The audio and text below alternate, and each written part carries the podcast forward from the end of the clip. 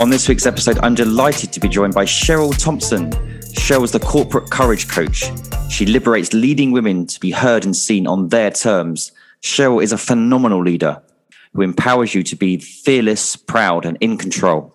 Cheryl, my dear, absolutely thrilled, delighted, excited to have you on my Purpose Led Leadership podcast. We've been uh, friends and become really close friends over the last few months and done loads of content together. I really love what you're doing, love you as a person, and uh, I'm so thrilled to have you on because um, you inspire me, you inspire so many other people. But I want to delve as deep as possible into your journey, your story, and really find out a bit more about you. So, firstly, introduce yourself, and uh, if you wouldn't mind, sort of going back as far as possible, talk to me about and the audience about your journey from where you when you were born all the way up to now.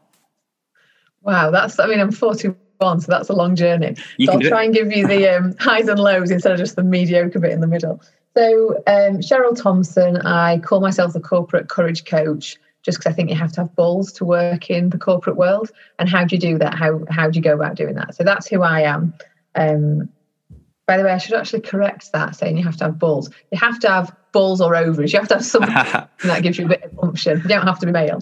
Um, probably can tell I'm a feminist with my latest comment. So, where did I start with? If my mother was here, she would tell you I was a born leader and a born coach because I always took care of humans, always cared about them. In the school playground, if you fell down, I was the one that picked you up.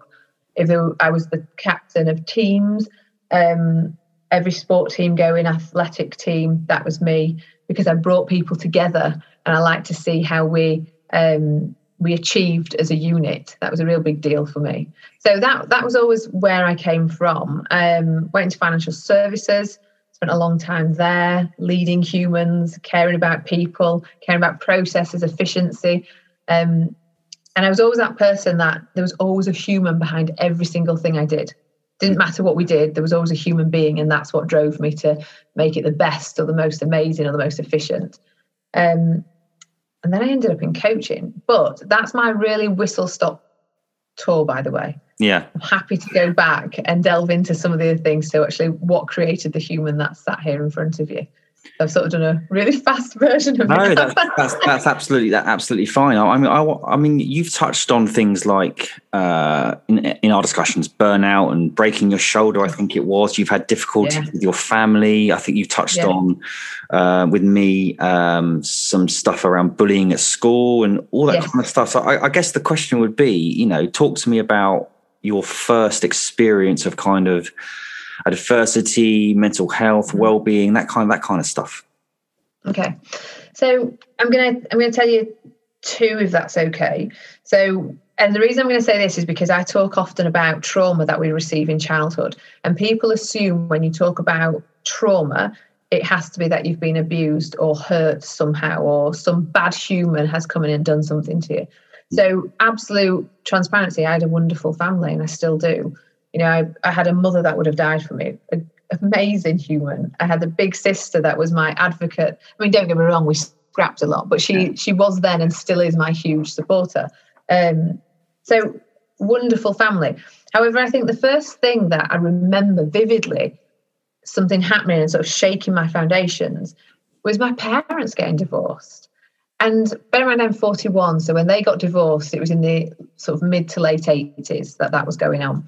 And I remember being told about the divorce and being told really positively from both my mother and father that this wasn't a problem. Divorce wasn't a problem. They mm. both loved me. They both want loved my sister, and they just wanted the best for us.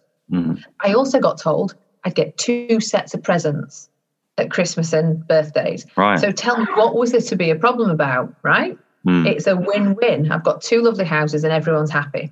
Hmm. But my sister cried quite a lot. She was upset and she was older than me. So this is where I would say my first trauma came from. Sounds really random, this, but I started to feel on the outside of my own family because they were always cuddling my sister and making sure she was okay. And I started to think, is she dying? And I don't know. And they've just not told me. Because I was about eight at the time. And started to like get a bit anxious because what's going on. And no one ever knew because I was this very happy child. But I just remember feeling cut out from a big secret. Yeah. Truth was, there wasn't a big secret. She just was older and was a bit more aware of what divorce meant than I did. But the fact that I thought there was a problem meant there was a problem. And yeah. my eight year old brain dealt with that like I'd been rejected or abandoned from some kind of family unit and I was being yeah. kept at arm's length. Mm-hmm. And that sort of sticks with you. And I remember thinking, I never leave anyone the outside of something. I remember sort of just thinking, I just want to know. And we also make things up, don't we? In mm. the absence of telling somebody something, your brain creates this bigger problem or bigger issue. Yes. And yes. that's what I went out and did. So that was my first one. And I'll tell you my second one um, years later. But and this sounds like I went to the like out and out worst school ever. But we were I was bullied at school. I had I had really long hair and it was sort of you wouldn't believe it now, but it's quite blonde.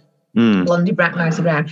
And I, my mum had always brought me up to be a lady. I mean, don't know what happened later on in life, but as a young girl, I was a lady, and I would flick my hair and I would walk through school, and I was in the top set, and I cared about studying, and I did sports, as I mentioned earlier. So at lunchtime, I'd go and do athletics and high jump and long jump. So, so I was that kind of girl, you know, that just kept self to self. Hmm. Had a hmm. good set of friends, um, and then my first boyfriend, like, and when you say boyfriend, I mean not boyfriend but boyfriend you know i was about 14 and um and he was a year older than me and like cool. And it just so happened that the hardest girl in school liked him so she wanted to go out with him instead. So she started bullying me and i'm not a fighter. I couldn't fight if my life depended on it. Even though I, you know i'm quite tough in other ways yeah. violence is not for me. It's right. never been for me. Um which is a bit but i've got a mouth so she would kick my head in, and I mean stamp on me, right. and they would they would get hold of me, and it would be a boy on this arm and a boy on that arm, older than me, hold me back just so she could attack me at hmm. school. Mm. So that went on for about 18 months, and the real top point of it, and this is this was a real significant moment for me in life, and it's mm. still and it can sometimes, by the way, make my voice shake a bit. Mm. But I was in science class and I remember the teacher, I remember sat there, and our school was quite a modern built school. So you could be sat in class with your Bunsen burner. And above you, there was, I know, there was um, like a hallway, but it was where the teachers went from each other's office. So they, and it was glass. Yeah. So you could sort of see from your classroom like ankles walking past. Mm. But we weren't allowed up there, it was just for teachers. So this group of girls and boys, huge compared to me, were up these stairs and they were banging on the floor to get my attention as I was in class. And everybody was like that, you know, because mm. everyone was scared of them. Um, about 10 of them in total. And the teacher was a young, newly qualified teacher. And as we came downstairs, I went, I won't say her name, but I went, Miss Blah, can I stay in your class? Because they're waiting for me outside and they had scissors. I should have mentioned that. They were threatening me with scissors wow. through the the glass sort of ceiling yeah. thing. Yeah. Um, they were I don't think they were going to stab me by the way, but they had this thing about cutting hair hair off. So they would get hold of your ponytail and just cut through it. Wow. And they'd done it to another girl. So I said, Miss, is it okay if I just stay in this class? I've got English next with my favorite, and it was my favorite teacher. So I knew he would be for cool with it. And I went, and I'll, if I'm late, you won't mind, I'll just explain what's happened. And they were listening to this, by the way. They were just stood in the doorway laughing. And she said, No. I said, I know you haven't got a class after this. Just let me stay here. They'll have to go. Mm. They, have got scissors. They're going to do something. Let me yeah. stay. And I was begging this. She's got to be in her like early to mid 20s. Please let me stay. Nope, you need to go. I was in like such like trauma and shock that someone could do this. So as I walked out of the classroom, and I remember thinking, again, a bit of a detail, but mm. I'll go, you could have gone left or right. And if you go right, it takes you to where only the teachers were allowed. So you weren't allowed down that corridor. Yeah. But I thought, I'm going to go right because I'll bump into a teacher and I'll take a detention for it. Sure. But at least I'm going to bump into one. It's actually, sorry, it's making my throat shake. That's okay. So as I was walking, still in shock that she'd let, and I could hear them behind me, but I wouldn't have ran because that's just not me. I'm not letting you see I'm scared. Wow. So I walked, nose in the air like this, waiting either for a teacher or for them. And they it, they got there first. And I remember they got hold of me. Um, and I ended up being spun back round to the way I'd come. And the teacher was watching me get attacked. No. And they again got hold of me and they were had hold of my hair and they were punching me in the face and kneeing me and trying to drag me to the ground.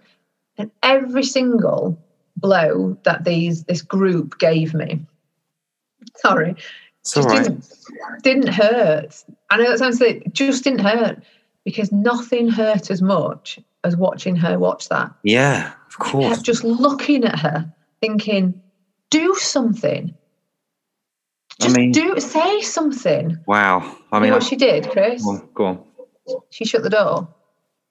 She watched me, turned around, shut the door, and walked away. And then I got attacked. It's almost as if she's getting a kick out of this. I mean, what, what I can't. Oh, she can't... was terrified. She, she was. I could see she was terrified. Yeah. And I remember carrying on letting these blows, and this is the bit that changed me. I think because who I was as a human, because I could see how afraid she was. Yeah. I knew it. I could see it on her face. They knew it. They found it funny.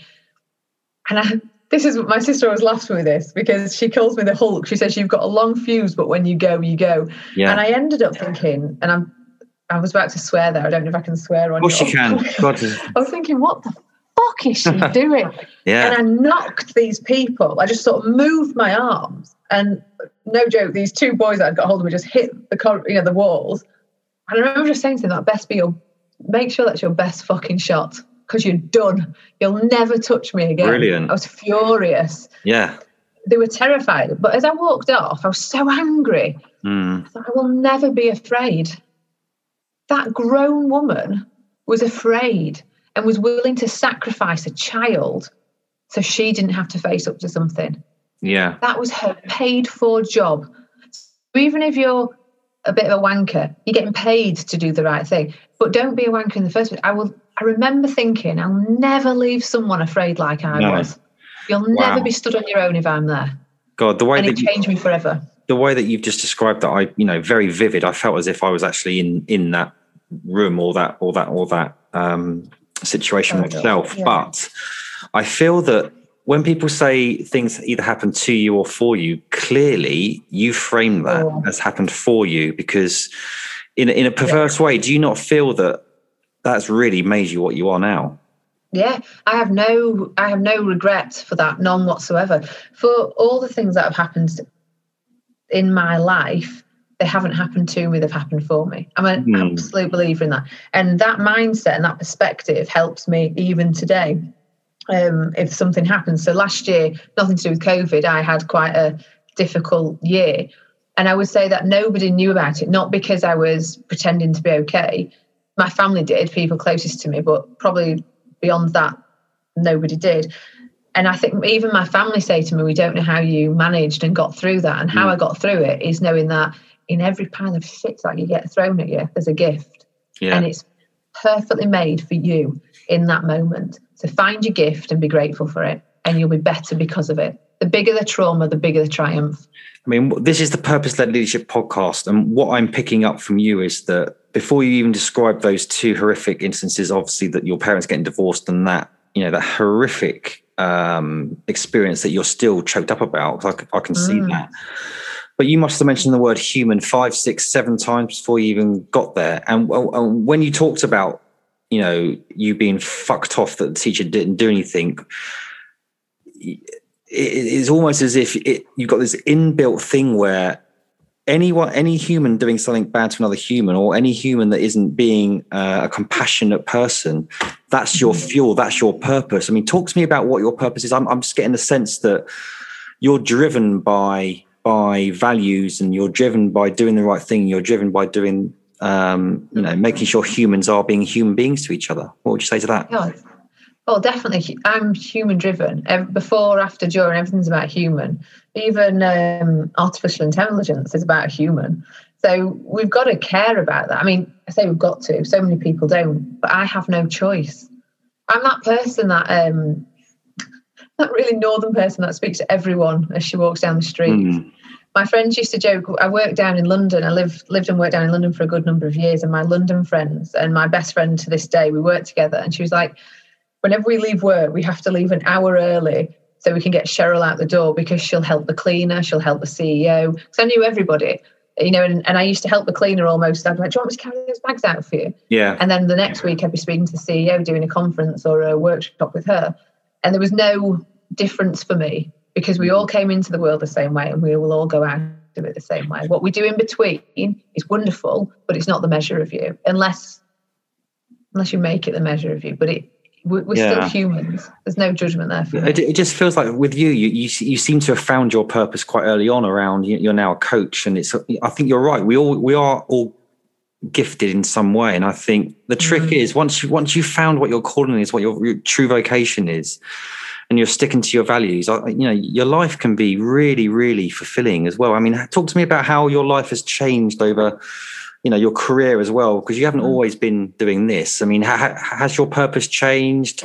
Um, talk to me about. I mean, you talked about burnout with me as well. Talk about mm. that, that, that that stage of your life. I'm interested in. Yeah, so burnout for me, I couldn't even say it's. Um, it, I I would say I've burned out once catastrophically, which is where I had the broken collarbone and body and mind. And I've probably burned out mini burnouts before then. And I think I was the perfect candidate for burnout. I, I was made to burn out and experience that. Mm. And it, the reason being is because I've been I've always been brought up to be independent, self-sufficient, fix your own shit. So I always knew how to um, deal with my problems and work my own stuff out. Um, ask the right questions, get the right answers.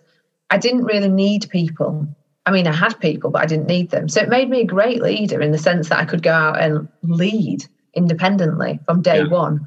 Um, I was always, I had a very strong, an amazing relationship with my grandfather, um, just to jump back a bit. And he was a very values driven man and would always speak to me about um, connecting with people on a human level. He said, even if it's for a second as you walk past them in the street, just smile, just say mm-hmm. hello.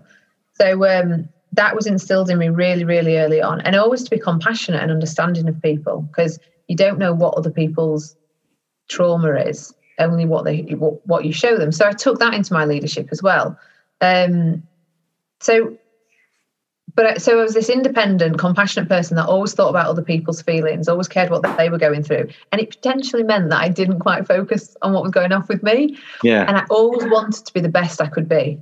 I used to, say, I don't know if you saw my posts last week um, or the week before, saying something along the lines of my old school mantra you're only as good as yesterday's results. Yeah. Meant I was perfect burnout because I was always pushing for more, more, more, more. And if I achieved it, what I achieved, I was like, eh, and then move on to the next one. Yeah, exactly. So I just completely dismissed my wins and only ever looked at my like what I could do better at.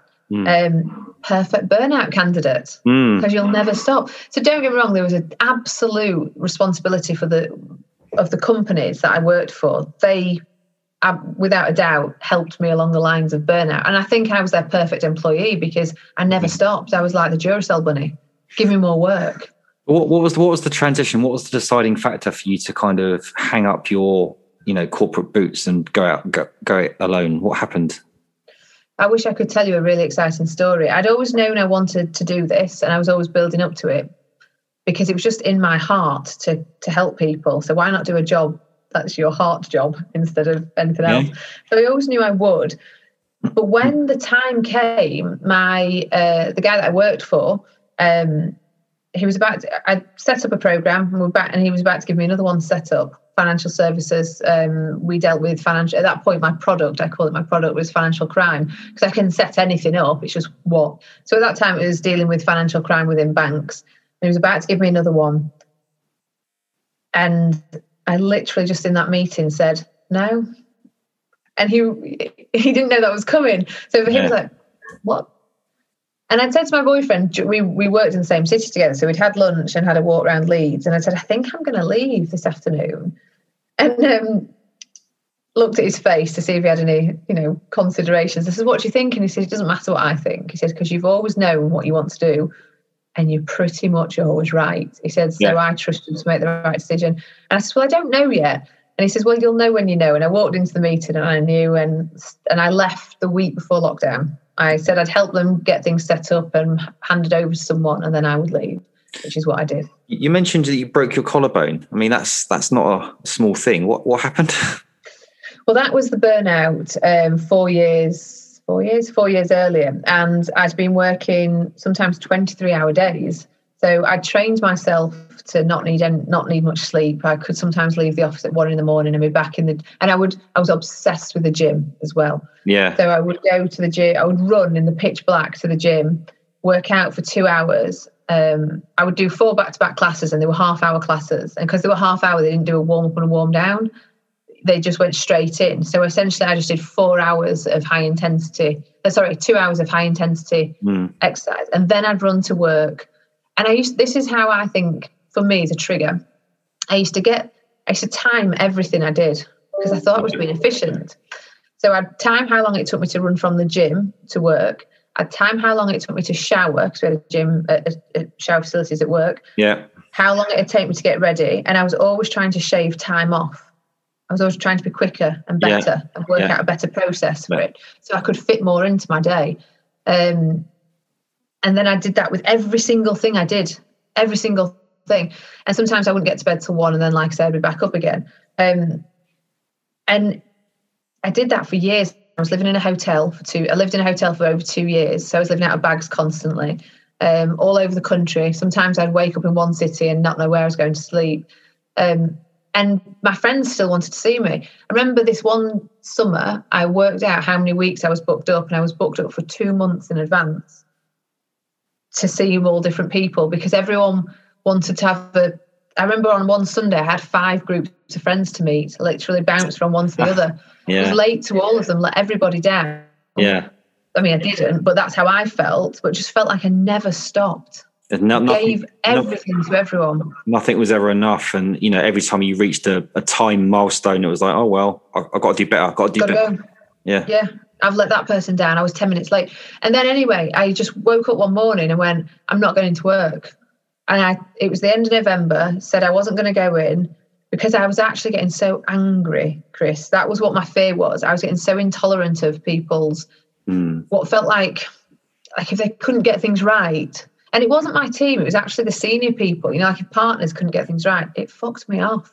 Yeah. And I was getting closer to well, I did tell a few to fuck off and I'd tell them to get a grip and sort the shit out.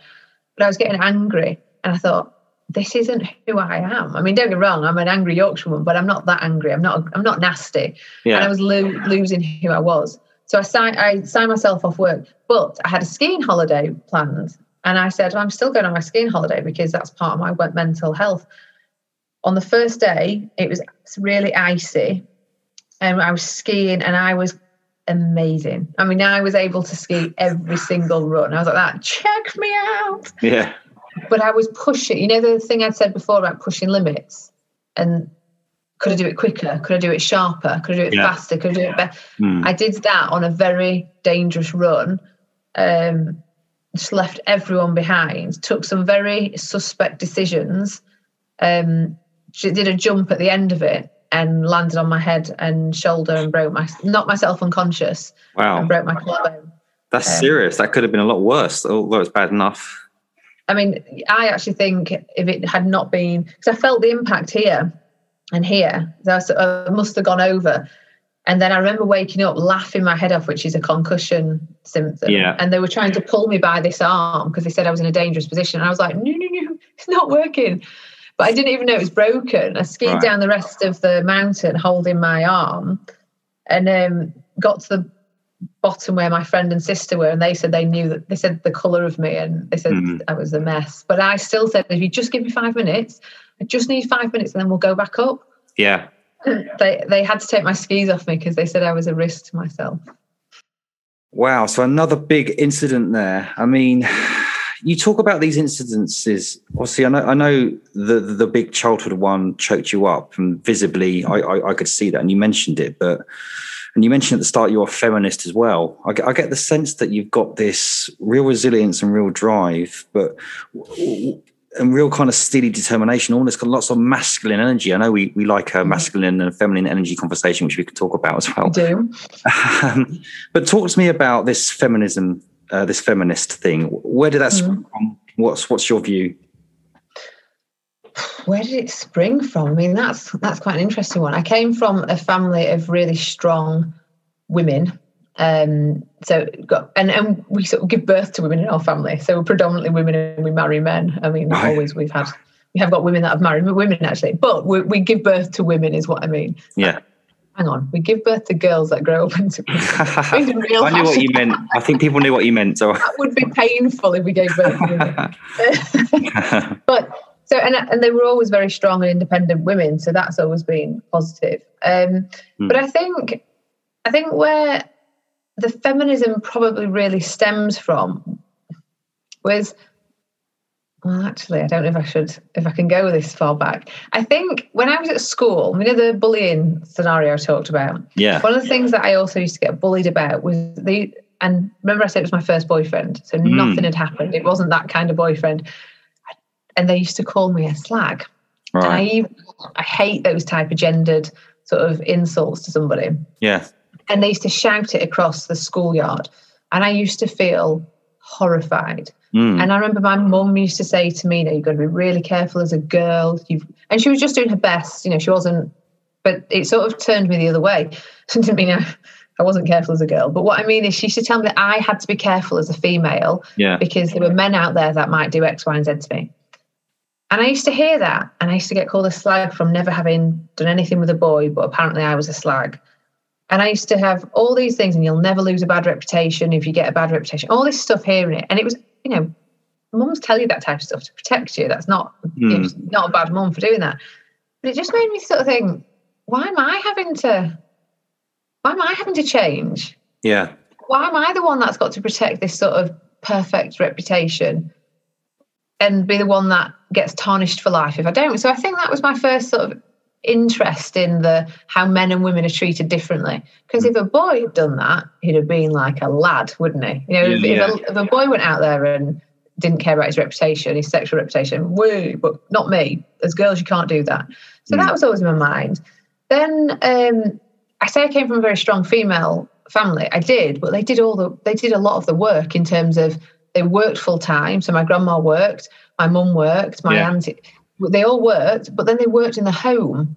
Right. And then they, and I would hear all all the time about your dad's been at work, your granddad's been at work, and I just think, so have you. Yeah. That was never considered. But so it was just all these things that were in my head about the mm. more like the injustices of being female yeah. and how wrong that was. And then my first job, um, actually before I went to university, I was in a bank. First job, just sort of not expecting it to have a career with it. And I did really well in my first job on day one, smashed the target, and sort of thought, I can't not smash targets now. I've got to be the best. Remember why mm. I burned out earlier. Got to be better, yep. better, better. Mm-hmm. And I one day found out, even though I used to hit my target six months into the year, that my best friend who worked there, man, didn't hit his targets like I did. Used to earn loads more than me. Yeah, yeah like, why? Mm. And he almost laughed. We were having a drink after work, and it was like, well, I'm a man. Mm. And he found it so funny. You know, he wasn't, and he was my best friend, by the way. Yeah. So he wasn't, but yeah. he was just winding me up. But it wasn't a wind up to me, and it wasn't no. funny. No, no. And then the next job I went into, I was the top in the country. So not even just in the area, I was top in the country, smashed all the um, targets, and got got given a pay rise because I was I'd done really well. Got given a bonus, and there was a guy that I was I was dating. He worked in a completely different part of the country. I was in Doncaster, he was in Peterborough, and so and everyone knew we'd told sort of you know so we'd done all the right things from HR point of view, and he got given a pay rise by one of the senior top top managers yeah. because what I just got given in my pay rise had taken me something like five hundred pounds above his. Right. So even though I was top in the country and he was nowhere near, couldn't be seen to be paid more. because how that would definitely undermine his masculinity, wouldn't it? That his girlfriend was mm. earning more money. Who cares that she's better? Who cares that she outperforms him and creates more profit for the business? Yeah. But no, that wasn't okay. And I remember him telling me, laughing, like it was just normal. Mm. So I think they're the sort of stories that have created who I am, that I will not tolerate injustice yeah. based upon the fact that I've got female reproductive organs and you've got male reproductive organ, organs. That's I mean, it. I mean, I don't know much about your parents. I'd like to delve into that, but it, it does feel, although they were divorced, it does feel they've done a very, very good role with you in terms of instilling what values are and standing up for mm. principles and standing up for your rights. Would you say that's true? And secondly, Talk to me about the impact of the divorce it had on on your mother and your father and you and your sister and all that kind of stuff mm. and that and, and where you are now with with your relationship with your parents. Yeah. So, first question, yes, absolutely. I had a brilliant set of role models. I would say um, my grandma and granddad were as valuable as my mum and dad as well. And then I was so lucky that when my parents divorced, my mum um, ended up with a guy who she's with now, and my dad's with someone who he's with now still. So they've both gone their separate ways, but happily with other people. Yeah. And my stepdad is like a different league of human. You know, we're lucky for him every day. He's just a wonderful, kind, decent man. So I sort of think, you know, in life, I was, I'm lucky. I'm mm. pure lucky. So mm. I had incredible role models, and I, I always sort of used to. Did, have you read the book The Secret? You know, The ah, Secret. Oh, I was yeah. by Rhonda Byrne. That was one of the first yeah. kind of personal development books I read about 10 years yeah. now. I loved it. Exactly. Yeah. So I remember being down in London and someone said to me, Cheryl, have you read The Secret? And at this time I hadn't. So I was like, no, what's that? Yeah. Um, and she's like, my friend said to me, she went, it's just this book. You've got to read it because you live your life according to The Secret. It's as if you're operating from that place. I was mm. like, hmm. well, I've got to read it now. Mm-hmm. And when I read it, like page, page, page, I was like, this is the way my granddad brought me up. Right. So it was already him. You know, he yeah.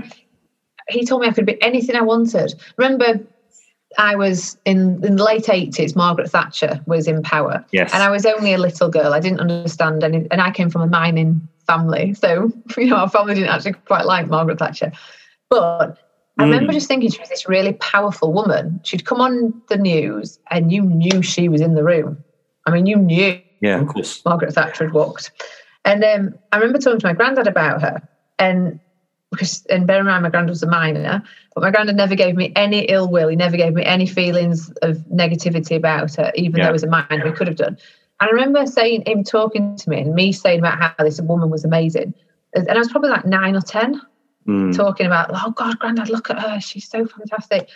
And uh, she just had an energy about her um, whether you like her or not, by the way, but forget uh, political, just yeah. her demeanour. Absolutely. Yeah, absolutely. You just knew she'd walked in, and he said to me, "You can be anything you want in this world, Cheryl." And I was like, "What? Even like, you know, like yeah. prime minister? Wow. Like, absolutely, even a prime minister." He said, "You can go out and you can be anything you want." As long as you want it enough, he says, and then go and make it happen. He says, "There's nothing that's out of your reach," and that was his.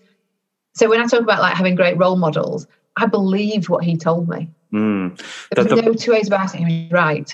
The power of of the spoken and the written word, and how how much parents influence their children is, is unbelievable, isn't it? I mean, for mm. me, for me personally, I, I didn't have as uh, my parents were all over the shop. You know a bit about that, but it, it kind of like where I am now as as a, as a coach, I kind of evolved into it over the last couple of years. But I think back, I've probably been a coach in some form since I was about three years old when my when my mum left me because I was a, coach to my own bloody dad. But anyway, in real in real form, I kind of got there in, in, in a different way with yourself. And I've had things like uh, you know uh, lack of self worth and uh, imposter syndrome, all that kind of stuff. On the outside, you seem very self assured, and you are. But talk to me about how you've arrived where you are because it's not it's never a straight line is it? You, you, you, don't just become a coach where you're influencing people's lives. You've obviously gone through your own journey to, to yeah, yeah to, to get to to have the confidence to do it. But my experience is that some of the best coaches are the ones that do do go through the stuff they're coaching their coachees as well. Yeah. So uh, I mean, we've touched on this before as well, and, and just recently about the mindset work that you've got to do. And some people are going, oh, mindset, here they go. Mm. Like the top athletes in the world have a strong mindset, they have a controlled mindset. Yeah. So, what, whichever walk of life you come from, it's not bollocks, it's a fact. Get mm. a grip, get a grip of your own mentality, and you will succeed. Mm. Now, can I say I've always had a grip of mine? No. I tell you what, I have always had an ability to get back there Right. But what I've been focusing on is how I get that back there quicker. Yes. So the, the most traumatic thing that I, that I experienced within the workplace was um, sexual harassment and bullying. Now, it, to one degree or another, if we had like a spectrum of it, I would probably say in the vast majority of all my workplaces, I've experienced some form of sexual either discrimination or harassment. Wow. But some could be like so mild mm. that I wouldn't even lose sleep over it. Yeah. However, the one that I'm going to tell you about, and the reason I'm telling you about this is from the mentality point of view mm-hmm. and what I had to do to get around it was where I got pinned to a wall by my hair. So I had my hair tied back and they would get hold of my ponytail and on a chair like this, pull me. So I was almost pulled over the back of it. And bear in mind, I was in senior leadership team. I was the boss, the, the, the manager of this huge, huge bank. Mm. Um, it was a flagship branch. And so I was pretty senior, you know, and I'm not saying that seniority shouldn't mean that, you know, and senior people don't get sexually harassed. Nobody should be. But this was somebody on my team, and he was huge, Chris. He was a, mm. such a hmm. big man, like physically big. Yeah. Uh, he used to call me, and again, sorry, I'm going to swear and disclaimer. Go for it. Uh, he used to call me Miss Fake Tits. I don't have fake tits. Not that I have a problem with it either, but I didn't know where it came from. Like, oh, here she is, Miss Fake Tits. I was the fucking boss, and he used to do this to wow. me. Um, and I and one more and this went on for about 12 to 18 months. And one thing, one last thing that I'll tell you that he did to me is running downstairs. We had a staff room downstairs, and I'm running down because I, I, cause I can't walk anywhere because I've got to fit more in. So I'm running downstairs. Yeah. and as I walked into the staff room, there's this guy here, a guy here, and a guy sat down. And the guy sat down was on my team. Mm. Uh, well, they were all on my team, but he was this young kid as well. He's eating his sandwiches like this, and he looked terrified. He looked up at me, and he was hunched over, and these two huge men looking down at him. So you know when you know you've just walked into something, yeah, something's happening. Of course. So I like look, and one of them was was one that was sexually harassing me, and I looked in, and I was like, "Everything okay?" And I just felt there was something not right, and said to the guy, I said, "Are you okay?" And he was so timid, and he was like, "Mm-hmm." And I just made up a lie. I went, I said, I think you're black, you're late back from your lunch. Because I just wanted to give him an out, you know, to get him because I just felt I felt choked by the oppression yeah. in the room. Yeah. I said to him, like, you're late back off your lunch. And he went, Oh, sorry, Cheryl, put your stuff away. And I just like looked and carried on, walked out. Later that evening, now with a bank, you need two people to lock up because there's fan, there's money on the you know, so you always have to have yeah. two independent people with two keys. Yeah. So as a the leader of the bank, I used to be the one that would stay with someone else. So this kid came up to me. I shouldn't call him a kid really, but this guy that worked for me, and he said, mm. "Cheryl, can I ask you something?" And he was so nervous. I was like, "Yeah, of course." But can you make me a promise? I was like, "If I can, why? What's the matter?" Promise me you'll never stay alone with this person. Now I didn't like him anyway because he used to be horrible, yeah. to hurt me. He used to put his hand up my dress. Um, and by the way, I never tolerated it. So whenever he did these things, I would be absolutely, you cannot put your hand on me right. set away from me. So I never backed down to him. But he still he kept doing it anyway, by the sounds of it. Oh yeah, definitely. Right, right. Um, and used to say things like I say, describe my body and talk about my body in front of yeah. people. Yeah. Say what he'd like to do, and and I'd always go, stop, enough. You know, but I actually think he liked the fight with me. Yeah. You know, so I tried it a number of different ways. I tried to ignore him. I tried. Anyway, so this guy said to me, "Promise you'll never be alone with him." And I was like, absolutely not. I've got no intention of being there. I said, why? What's the matter? And he went, I can't tell you, but promise me you'll never be in this place alone with him. And it, re- you know, when it actually at the time gave me shivers because I yeah. thought, what has he heard downstairs? What have yeah. they said they're going to do? Yeah. And I was like, I promise you, I won't. And he was shaking. He was like wow. visibly shaking. Yeah. And I was like, Are you okay? Do you need anything? And he was like, I'm okay. So I just, so that's just to give you a flavour of what was happening to me at the time. Now yeah. I'm telling you this in mm. this way. Yeah. I would go home and I would almost run. Do you remember that thing about the burnout coming where yes. I would measure how long it took me? Yeah. from the tube station to my flat, run up the stairs to my flat, lock the door, and have to. I almost turned like a bit OCD. Had to check it was locked. Yes. Because. I felt like I wasn't protected otherwise. Yeah, yeah, yeah. And I felt like they could get to me. Yeah. And then if friends would say to me, Do you want to go out? And I'd make arrangements. And then I'd cancel because I didn't dare go out my flat. And getting out of bed in the morning to get ready for work. I remember once, and this is going to make me sound, you know, and I shouldn't use the words like crazy, but that's how I felt. I felt like I was going mm. crazy. Laid in bed, and my boyfriend said, Cheryl, you're getting up, you've got to go to work. And I was trying to keep it all inside. He knew what was happening, but I was trying to keep how mm. much it was hurting me inside. Mm. And I remember saying to him, just, I said, I said, you know, if you told me, this could make me cry. I said, you know, if you told me there was someone sat on my back, and he went, yeah, I went, I believe you. He went, what do you mean? Because it sounds like a really weird thing to say that, doesn't it? I went, yeah, I can't move. I said, I can't get up. And he was like, just get up. are you hurt? You, you know, he thought I'd been. Yeah. I went, I can't do this. Wow. I can't go. And he was like, come on, you can, you can. And I went, and then I'd lose my temper with him. I felt, I physically could feel the pressure on my back. Yes. Like it, I promise, if someone had said this, someone sat on you, I'd have gone, oh yeah. God, that's what I can feel. Right. I physically felt it, not just mentally. There was mm. something pinning me to the bed. Mm. And I kept thinking, and now I'm going to tell you things that I haven't told many people. I used to catch the, I used to catch a tube and a train to work. And I can't ever imagine feeling like this now. But I used to stand at the end of the train platform and I used to think I would never have, I could never have done anything myself because I knew my mum would blame herself. Yeah. I knew she would hate if, I, I couldn't see a way out of this feeling. Mm. So I used to think, just push me. Someone just push me. Mm-hmm. And then I can fall there. Mm. And my mum can't blame herself. She can't feel like she let me down. She didn't know. It's just an accident. Yeah. People just chalk it off as one of those things. Yeah. But then this this not knowing how to get out of this will end.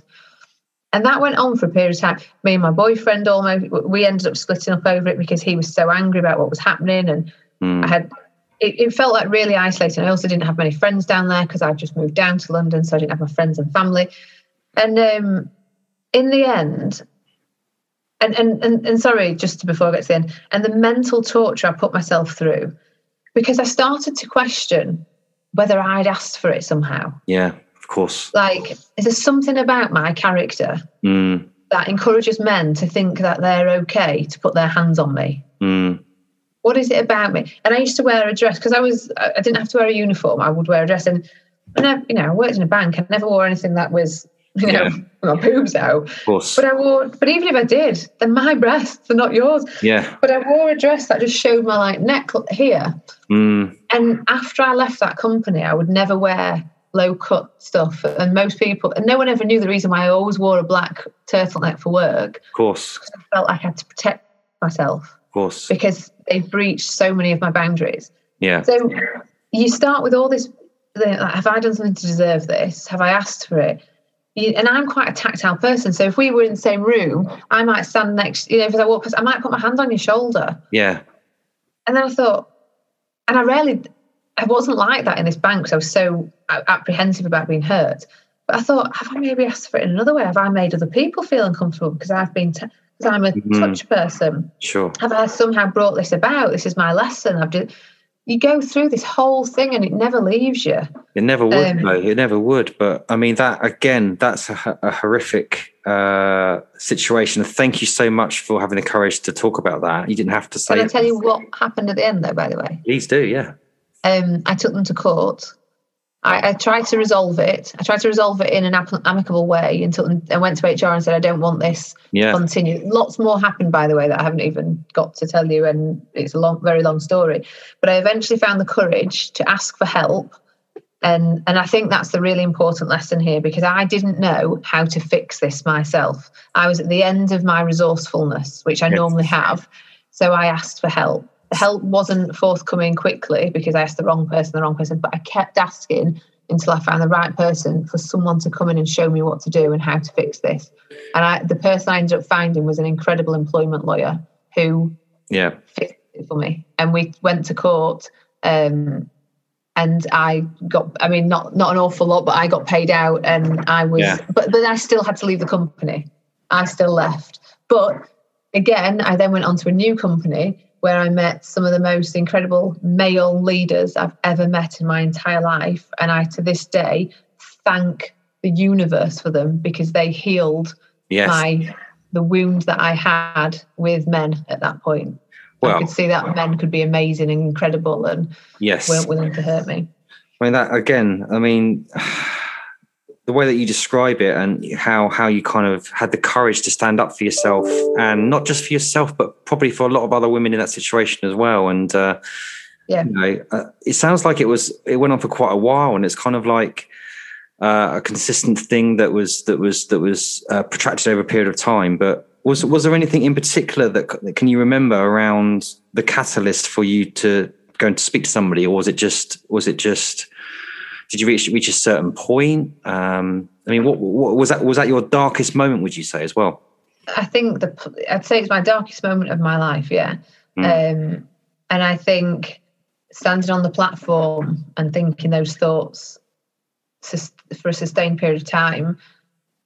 Yeah, I I knew that that was that I couldn't that could that wasn't healthy. No. I knew it wasn't healthy, and um, and I also knew that nobody. This is I think important as well this is not a criticism of the people that were around me at the time, but none of my friends and family could fix this for me. Mm. I was going to the wrong people for yeah. help. I needed professional help. Yeah. And I couldn't put the burden of what was happening. So I told my, don't get me wrong, I told people that loved me, you know, that were close to me, what was happening, but I couldn't ask them to fix this because what resources did they have to fix this? Yeah. So we often go to our friend, and then when they don't have the right answer, it's our friend's fault. No, go to someone who knows.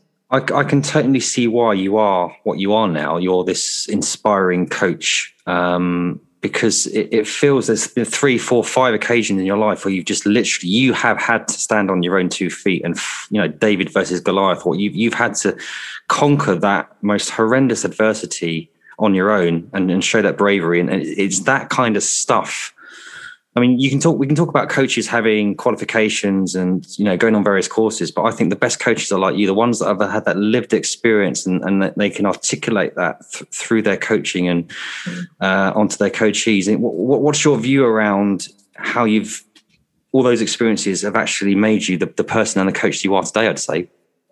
Well, they definitely have, and I'm a, an experiential coach. So yeah. if somebody came to me and said, "Can you coach me on X and it's something I'd not done and not been, I would mm. be really transparent about that because I I think it's really important for someone to have walked yeah. in those shoes. Definitely. Now, I'm not saying you can't lift and shift tools and techniques up onto other things because you can. Mm. And I'm living proof of that because I've done that repeatedly in my life. I've always, you know, as yeah. a leader, I always used to say it didn't matter what the product was. I'm a leader. I'm a mm. natural born leader. So put mm. me anywhere and I'll be able to lead. I don't need to know what the thing is, yeah. the, the industry or whatever. And I do think to a degree it's the same with coaching, but my comfort zone um, and what I'm an expert in is what I coach on. And that's my own experiences. So, as we kind of draw to a conclusion, what would you say your kind of North Star? What's your purpose? What's your why at the moment? My why? I mean, it's, it's, it's allowing humans to be the full version of themselves and be heard and seen without any apology. Yeah. And I think within business, you can turn up as your full fucking amazing self and still be successful, and, and a business can still be profitable. Yeah. We don't have to drag each other down. No. And it's about, it sounds a really sort of bit of a glib answer that communication. I think communication can, it can solve everything. Effective communication. And none of us, we're all shown how to talk, but none of us are trained on how to communicate. Yes. And communication is more than the words you say. Totally. It's so much more. It's it's oh, it's, it's the words you don't say. It's why do you choose that word over that one? Why do you look that way? Why do you look to the left instead of to the right? Why do you scratch your head when you say that? Why do you fold your arms? It's the verbal and the non-verbal. If we all got much better at reading and speaking to each other and communicating with each other, the world would be a much healthier place. And that's what I care about. I love that. It's it's it's it's not what you say. Sometimes it's how, and sometimes by just listening and demonstrating the empathy. You know, we've always said together that the answer in someone is always usually within. We don't always is, yeah. You know, in terms of as we wrap up, then what tips would you provide anybody um, who's going through adversity or who wants to change their career or or just just in life in general? What would you say? Well, I think one of the biggest things that I was taught it's another story for another day. By my granddad though was about having courage when other people don't.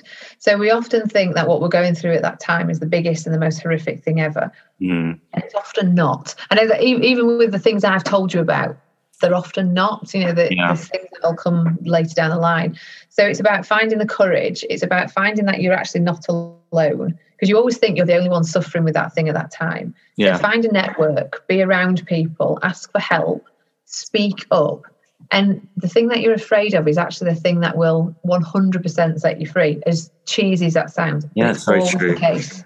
Very, always very true. Case. That's the thing, you know. It's just it's about leaning into that fear, isn't it? It's, and it, it can be even things like on a macro level, like I've started to do cold showers. I know that sounds a bit tame. But once I've, I've, started to do that, and it's kind of like breaking through that, and then once I've done that, it translates into lots of other stuff like public speaking and building a business. It, you know, it's about. I think it's about getting into doing doing habits that you're not comfortable with, and then that can lead to bigger habits you're not comfortable with. And eventually, you're, you're doing stuff that you just never thought you'd do and and it you're absolutely bang on because it's the momentum of it. So mm. one so you know like somebody once said to me when you've got a to-do list how do you avoid not procrastinating or getting into a bit of a yeah. and i often pick a really easy task to do. Yeah. Something that i either enjoy or something that's easy. Exactly because you then go just done it. Oh. so then do the next one and do it immediately. Yeah. You know, like I'm all for taking breaks. So I'm not saying like never stop working. No. But when you've achieved something, it's normally good to try and achieve the next thing, like the bigger thing, because yeah. you're already in a winner's mentality. So exactly. So the cold shower will lead on to something else. Yeah. It's the momentum of achieving that you've got there. I'm absolutely uh, excited and thrilled. I mean, we could have talked for a lot longer. That was so. That was so, so, exciting, so interesting to know more about you, and maybe we can do a follow up. But um, mm. where can people? I guess on LinkedIn. But where where can people find you, and how would you summarize, you know, what you do as well before you go? Um, so where can people find me? I'm definitely on LinkedIn every yeah. day, all day on LinkedIn. um, I'm on other social media, so I'm on Facebook and Instagram, but LinkedIn's my place. I have a website, so it's Cheryl um, Cheryl obviously www.cherylthompsoncoaching.com. Yes. Um, so yeah, people can get me there. And what do I do? I predominantly do one-to-one private coaching. I do mm. group coaching as well with women, and yeah. I do corporate coaching. So businesses get in contact with me, and they pay for my services for their yeah. team um, or teams. And I do training sessions as well. So I go in and I do sort of leadership and development, team development, and yeah. communication training. And I do webinars quite a lot as well. So there's um, free webinar resources that I do. Fantastic. I'm looking forward. I'm looking forward to doing more collaboration with you because I think we get on really Definitely. well. We've got very similar mindsets. I, I can't thank you enough. Uh, thank you so much, and uh, looking forward to speaking to you again soon. Brilliant. Thank you very much for having me. Little podcaster, you. There we go. the Purpose Led Leadership Podcast is sponsored by Vincere Vincere our all-in-one CRM and ATS platform, purpose-built for recruitment staffing agencies. I chose to partner with Vincere because honestly, I'm a customer. They keep me competitive, plug into my calendar and email, and make the whole admin part of my job as a recruiter a hell of a lot easier. The Purpose Led Leadership podcast listeners get 25% off Vincere's onboarding. So if you're looking for a recruitment CRM to accelerate your growth, check them out at vincere.io forward slash Chris O'Connell.